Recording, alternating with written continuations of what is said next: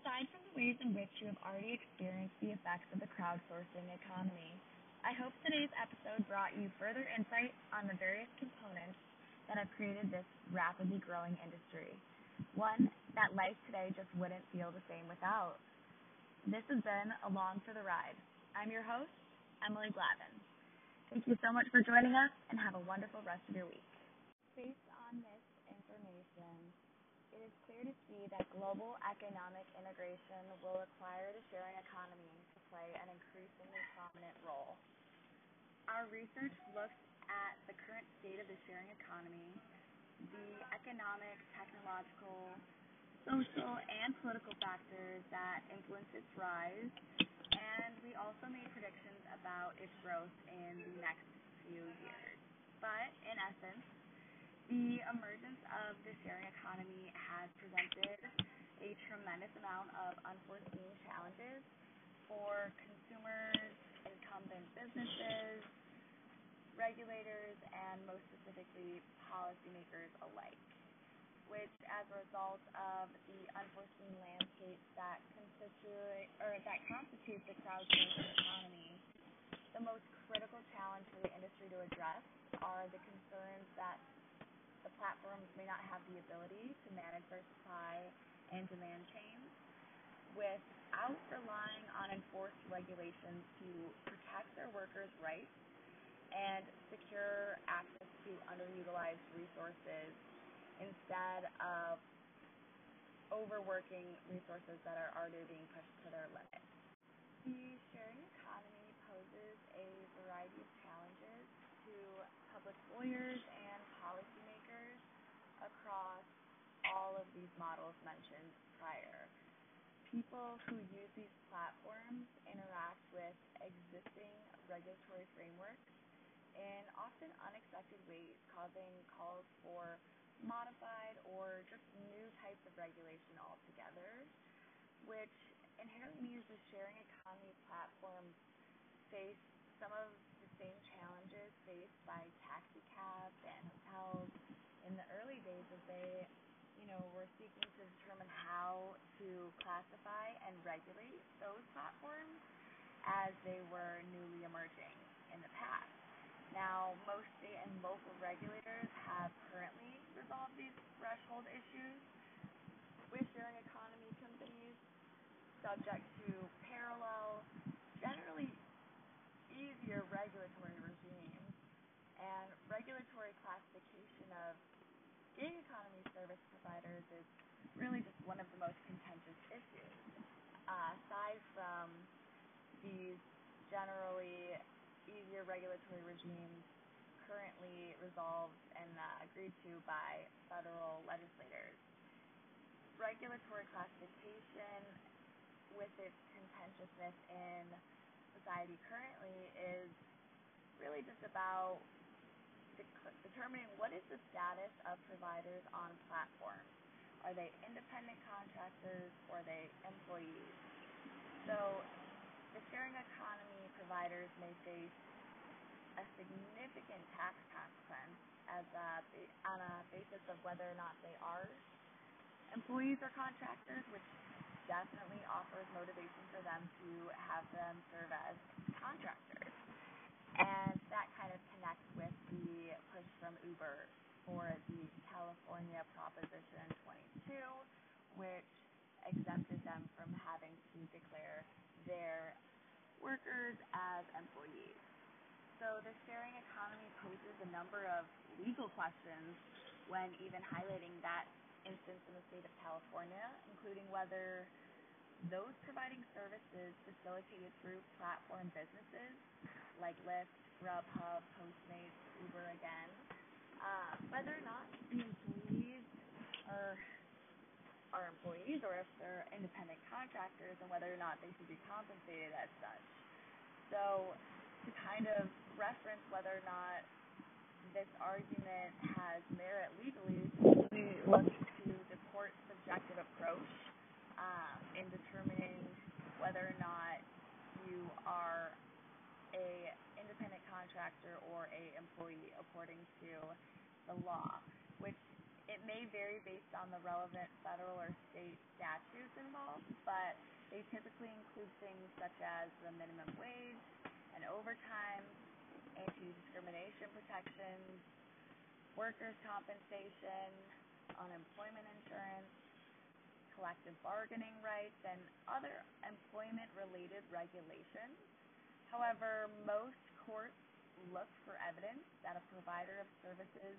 is able to control someone's work, analyzing factors such as requirements, tools, instrumentation, location, duration of the relationship, ability to assign additional projects to the hired party, when and how long the hired party can work, and how much they are paid, whether the work is a part of their regular business, whether the hiring party has a business, and the terms of the employee's benefits, or lack thereof, and the tax treatment of the hiring party.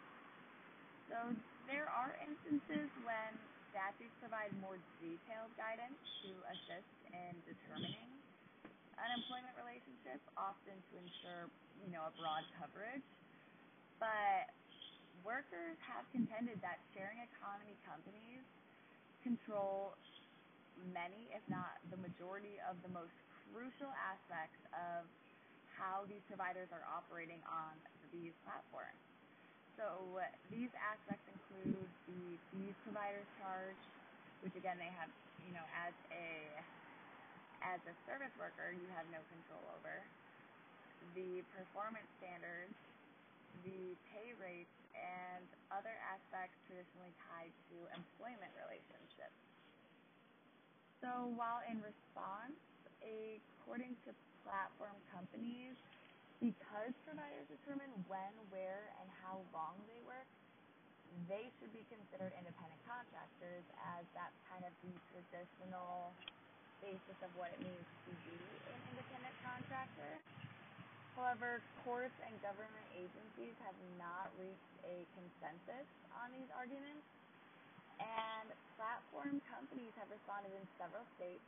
by trying to legislate the status of independent contractor providers, which again has been successful in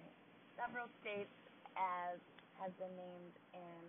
California throughout the duration of this episode. So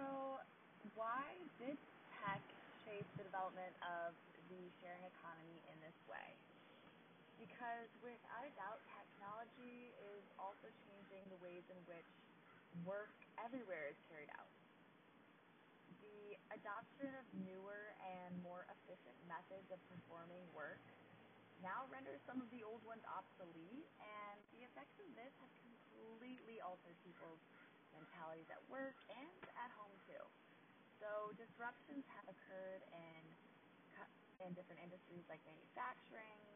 service industries, and a, and a really variety of other areas that have been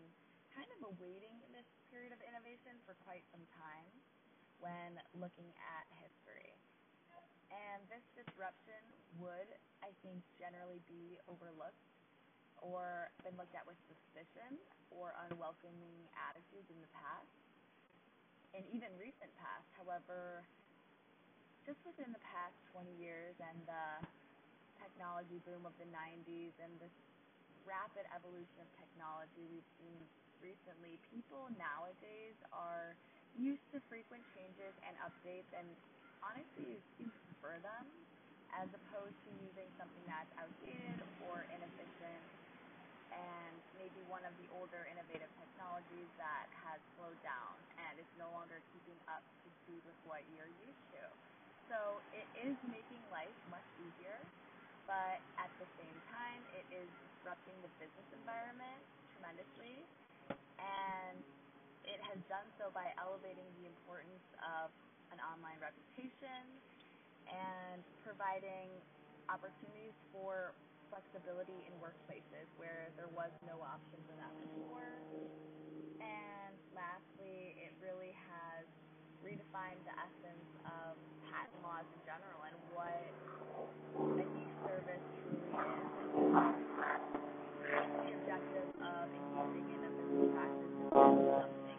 is very specific to what you and your services provide and how collaboration collaboration with other platforms or other services that are linked to technology can actually be more beneficial for you and your communities and your society as a whole. When looking at the cultural component's impact on the market-sharing economy, we can see that there is a primary approach done prior to this economy or this market, and that is the traditional top-down approach to building a company culture around a founder's values, and it's pretty ineffective in platform companies, regardless of how worthy the values are. And kind of a good example of that is the demise of Lyft's signature driver fist bump, which, you know, Lyft you may have heard of and you may not know about this because it's something that was in the early days of Lyft when passengers were welcomed by drivers. They were told to welcome them with a fist bump, and passengers were told to sit in the front seat, with the intention behind this being you would create a culture for Lyft drivers and passengers that there's a lot more of a social element as a part of their service, and that's a you know a, a greater benefit as opposed to their competitor like Uber or a taxi cab. But uh, in addition to the fist bump and front seat arrangement, Uh, they were designated to set Lyft aside as, you know, better and different, really quite had the opposite result, and it wasn't really offering people the ability to foster a rewarding community environment. I think it more or less based off of their first year data and feedback, it was, if anything, making people more uncomfortable and less natural in their ride setting. So, while one could argue this type of culture building can be beneficial in a traditional company, when applying it to something like an independent worker-based company where you don't know who you're getting into the front seat with, and you may not want to fist bump a stranger or have, you know, all this automatic social interaction or close proximity with somebody that you have really no, no connection to other than via their company platform. So I would argue that in peer-to-peer networks such as that, the model results in a disaster. So like that example with the fist bump, the and for, you know, shotgun also upfront with your driver, that's no longer the case in how Lyft operates. That traditional top-down approach that they were using to culture was certainly, as a result, the central aggregator of enterprise value for, each, for this company, but it's no longer, you know, the way that they're deriving from the value chain, because they realize their value is being in a platform that is connecting people. It is not about necessarily differentiating themselves via some sort of culture, because, again, it is really hard to control and implement and efficiently and effectively get it to operate from an independent worker, rideshare, share economy standpoint. Now, when it looks to companies that are fully facing the market, that is something like Uber or Airbnb, V R B O, they are getting this value, and it's a very extremely high amount of value, as I say, from a value chain where they are serving as a network space. And these platform companies will be, again, fully market-facing with their applications. And those applications are what they are basically selling, or they are basically selling as a service, not necessarily a product. But these applications then go and connect to the platform, defining the customer experience, and provide them with whatever service that another individual in the vicinity would like to provide. So the sharing economy presents this very new paradigm that, you know, competitors in the share economy market should reinvent not just the way that value is being created and delivered, but also the ways that you're effectively building culture within an industry or within a business. And so, like we saw with the Lyft example, it is not effective or efficient to follow those traditional methods of building corporate culture. Now, again, although businesses, governments, and consumers alike may be also, again, unhappy and criticizing these disruptive models because they do often persist, it is true, however, that, you know, these companies in the sharing economy need to coordinate the supply and demand of resources, which means they are working to develop an extremely large user base, and that is not only vital, but it's essential to their success, because by, that is their only way to survive, by establishing strong user bases instead of physically expanding their platforms and tearing down barriers to entry. These companies are capable of establishing a high level of success and profitability, which they have continued to do over and over since. Next, we are going to look at political factors. Now, as a result of growing polarization and controversy about the lack of government regulation or oversight of the emerging industry has really caused the independent contractor market to experience a lot of significantly reactionary developments this past last summer, which signifies a time where the public's perception of the sharing economy's current infrastructure is very susceptible to taking major financial losses or being prone to misinformation and sways by media, which as a result could cause major financial losses on that end, and as a result of federal corrections to a massive government oversight or a new future regulation becoming an obstacle in the future following the initial major investments into the infrastructures of the sharing economy. Um, in the independent workforce, gig economies are, you know, relatively new and are growing rapidly, therefore new policy issues are still emerging. And so we don't know if some of these relatively short-term but relatively large financial investments into the sharing economy, if they will cause somehow greater losses or carry greater risk than anticipated in the future due to these, you know, potentially implemented legislations or policies that look at regulating the industry, because as of right now, it's such a newly emerging market that part of its key issues is that there's just unwritten code on these behaviors and this type of sharing with the independent workforce, and its growth is also creating lots of imminent risk for change in policy.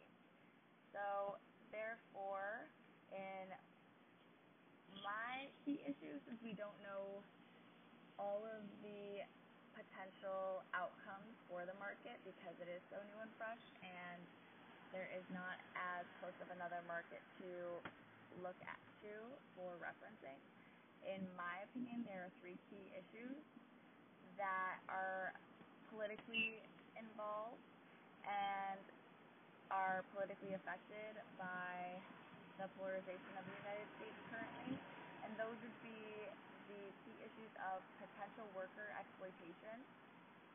the benefits, whether that's specifically those, you know, ben- benefits should be mandated or portable, and then lastly would be the legal classification of workers, which is extremely important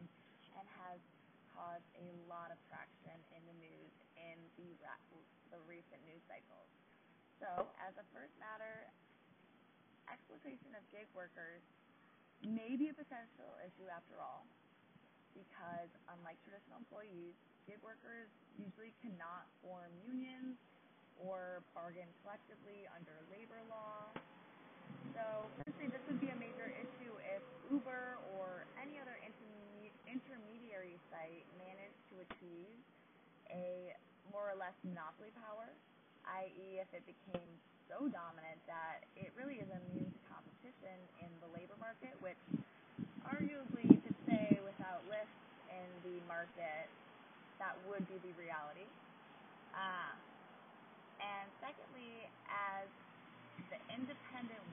has grown, there has been a growing push to mandate the benefits for these workers that are comparable. You know, these benefits are not greater than that of what you'd expect. They are actually also demanded to be comparable to those offered to traditional employees. However, at the same time, you know, it's a double-edged edged sword and definitely a two-sided issue, and others have been pushing for policies to make benefits more portable, which would allow workers to take their benefits with them as they move, to use these benefits when workers participate in independent work, which, you know, may enhance labor market flexibility, which is one of the greatest things that we have seen come from the market sharing economy in recent years, is this newfound flexibility for workers to make their own schedule, work for themselves, use their own assets to earn extra supplementary income. So, you know, in conclusion, it's just one topic of contention regarding gig jobs that I think has really pulled the political sphere's attention. Um, and it's just that classification, again, of workers and whether or not they are employees or independent contractors, and based off of what specific requirements. Because when, as we've seen also ramping up in recent months, litigation is becoming more increasingly involved with worker misclassification allegations, and those are extremely complicated um, cases that require careful analysis of these distinctions between an independent worker and an employee and what those classifications are. And they're more crucial for, diff for different and certain types of workers than others, but in my opinion, it's really the most concerning aspect of this issue um, because it really provides firms with the possibility to change their business strategies to avoid any potential threat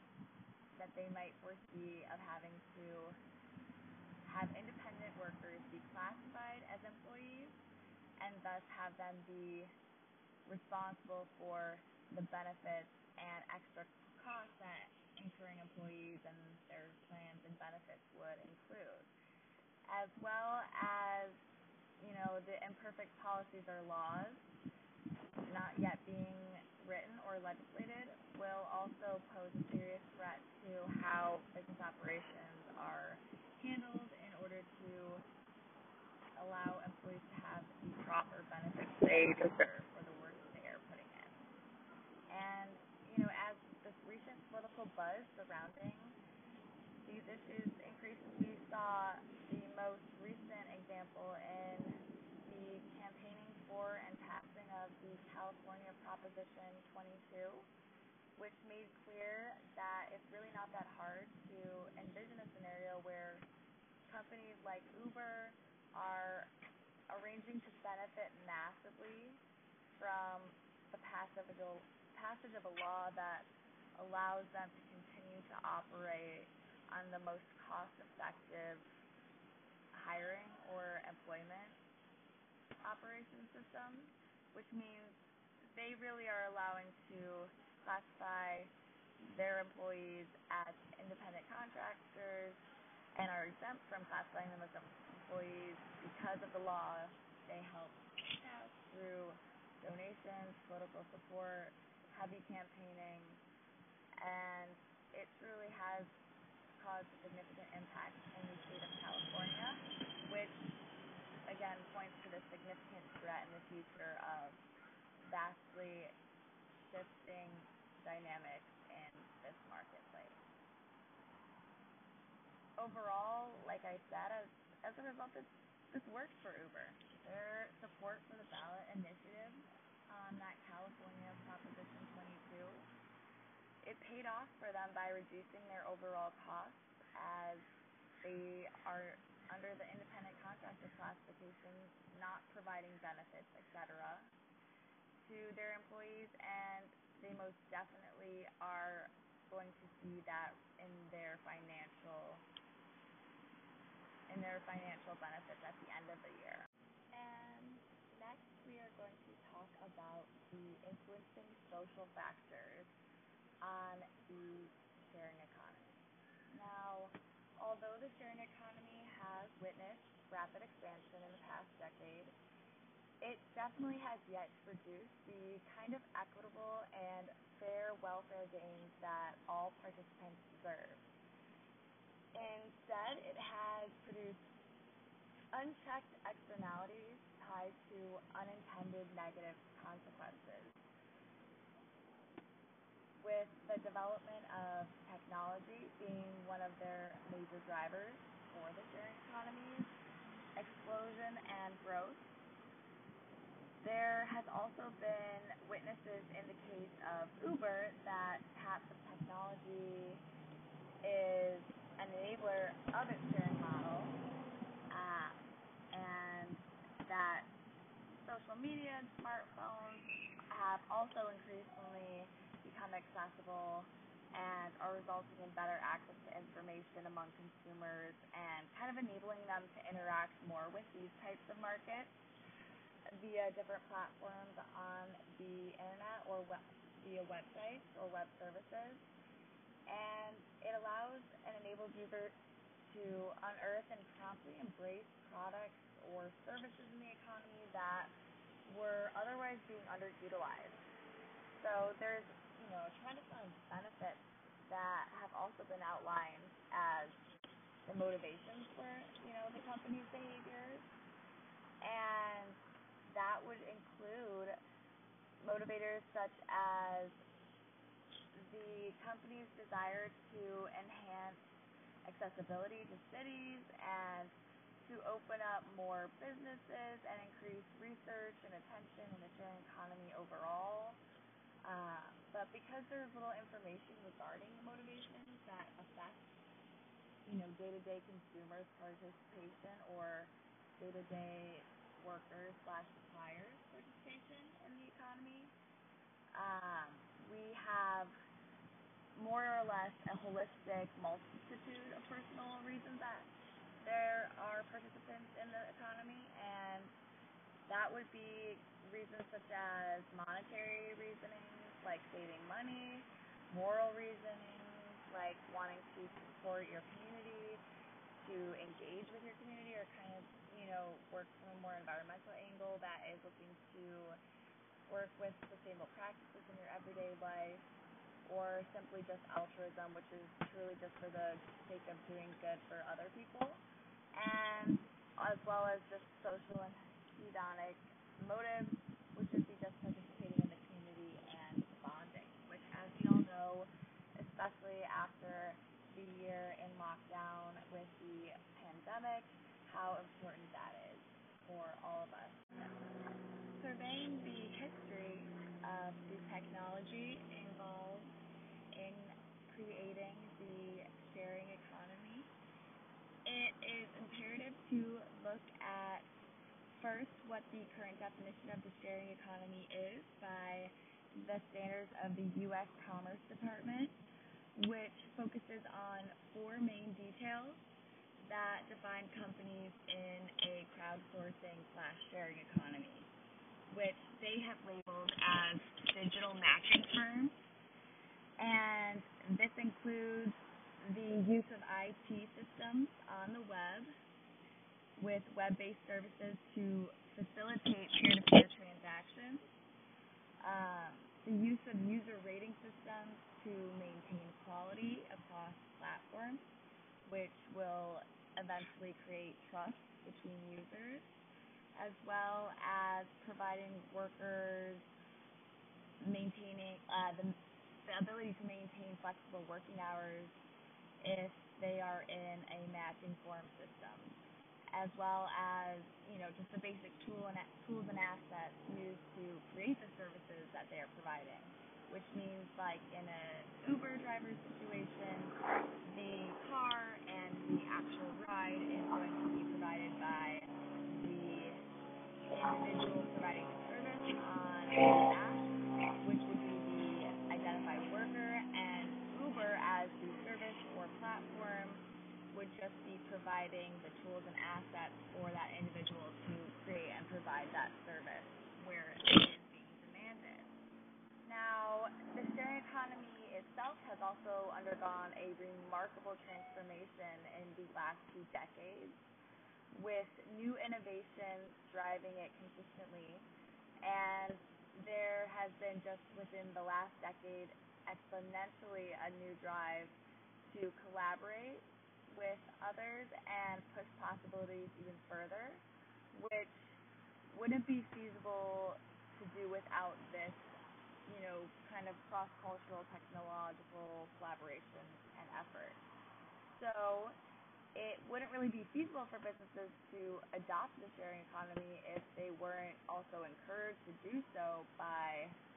other outside forces, certainly. So, you know, specifically what those forces look like is the force of the innovation and development of personal technology services. And what we mean when we say personal technology services is something like a mobile device and the internet, which has become extremely much more widely available in different areas across the world, which has enabled sharing economy platforms to create new niche markets and make better use of underutilized assets. So this kind of in of itself goes by reducing the search and transaction costs. The sharing economy then will unlock these underutilized resources through cheaper and more accessible options for consumers. So then kind of as a result, this crowdsourcing economy and the companies within it are both kind of developed and working in the developing and developed world to provide convenient solutions that are being demanded in those varying locations with varying needs, and they're doing so on both large and small scales to, you know, kind of coordinate problems amongst strangers by offering services like housing, transportation, healthcare, agriculture, and much, much more, which, you know, when even hearing those out loud, you think that those are just such core tenets of our ability to survive and live as human beings, which really also just kind of points to the pervasiveness of these kind of shared crowdsourcing gig economies and their infrastructures as we move into the twenty-first century. So when you hear the word crowdsourcing or sharing economy, what do you think? To be quite honest, when I first heard those words, I wasn't really entirely sure what it was referencing, but I sort of understood the idea of sharing assets in the terms of sharing rides or sharing basic commodities that we tend to need and would feel comfortable sharing from a stranger. However, there's a little bit more to it than that. So when we look at sharing economies or crowdsourcing economies, they are pretty much identifiable based off of their structure, and it also refers to, um, you know, a newly emerging economic model, and it's one that shifts the traditional model's focus from ownership to a model with top prioritization being the access to assets or resources. So, you know, what does that actually mean? And in simple terms, this means the economy's niche competitive advantage comes from their industry's ability to evade typical production issues or, you know, complications with supply and demand chains. And, you know, because they're not operating, you know, fully as both the supply and demand Um, mediator in terms of production of goods, they just have business operations contingent on the ownership or production of assets by others, and all they simply are doing is having to provide them with the structure of a marketplace based off of connections and information. So this alternative business structure of the sharing economy itself is really just um, an adaptation to the exponentially growing population, and can also be strongly correlated to the increasing demand for consumerism we see in the world today, and just specifically in the U S. So kind of overarchingly today, when we look at the crowdsourcing economy, it's clear that its model still maintains its original top prioritization of access to rather than ownership of fundamental assets or services, which, you know, has resulted in companies in varying market sectors to meet this growing demand of resources